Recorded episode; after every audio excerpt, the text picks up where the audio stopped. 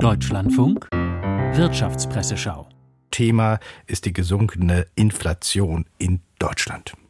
Die Frankfurter Allgemeine Zeitung meint, da sorgt die Bundesregierung mit allerhand Eingriffen, vom höheren CO2-Preis auf Benzin bis zur Wiederanhebung der Mehrwertsteuer in der Gastronomie dafür, dass das Leben der Menschen teurer wird. Und was passiert mit der Inflationsrate im Januar? Schnellt sie hoch? Nein, sie sinkt, und zwar stärker, als die meisten Ökonomen erwartet hatten. Die Erklärung steckt in der Energie. Während sich im Dezember noch bemerkbar machte, dass das Preisniveau im Vergleichsmonat 2022 durch die Übernahme der Abschlagszahlungen für Erdgas und Fernwärme durch den Staat künstlich gedrückt war und der Preisanstieg nun umso stärker ausfiel, gab es diesen Effekt im Januar nicht mehr. Die Energie wirkte dämpfend auf die Inflationsrate. Das Handelsblatt schreibt Höhere Lohnabschlüsse bergen die Gefahr, dass sich die Inflation über zwei Prozent verfestigt. Zum Glück gibt es einen vortrefflichen Mittelweg, die Inflationsausgleichsprämie. Bis Ende dieses Jahres können Beschäftigte steuer- und abgabefrei bis zu 3000 Euro erhalten. Davon profitieren alle.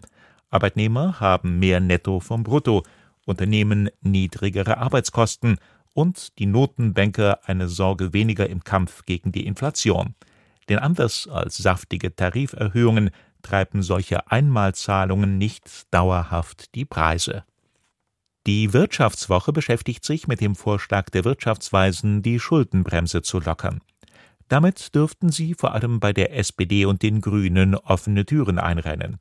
Nachdem sich die Regierungen auf EU-Ebene bereits darauf verständigt haben, den Euro-Stabilitätspakt aufzuweichen, laufen die Vorschläge der Wirtschaftsweisen darauf hinaus, nun auch die nationale Bastion gegen die Schuldensucht der Politiker zu schleifen.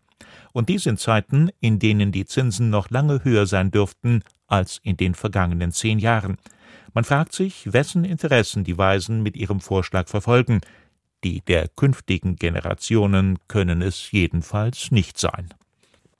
Die Süddeutsche Zeitung blickt auf die Streiks im Verkehrssektor.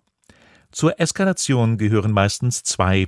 Statt nur auf ihre Gewinne zu achten, sollten die Firmen den Arbeitnehmern schon wegen der Mitarbeiterknappheit mehr entgegenkommen als bisher.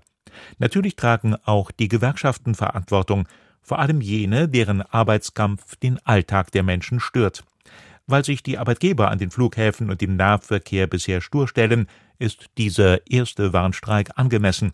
Sobald die Arbeitgeber nun ein ernsthaftes Angebot vorlegen, sollte Verdi aber Kompromissbereitschaft zeigen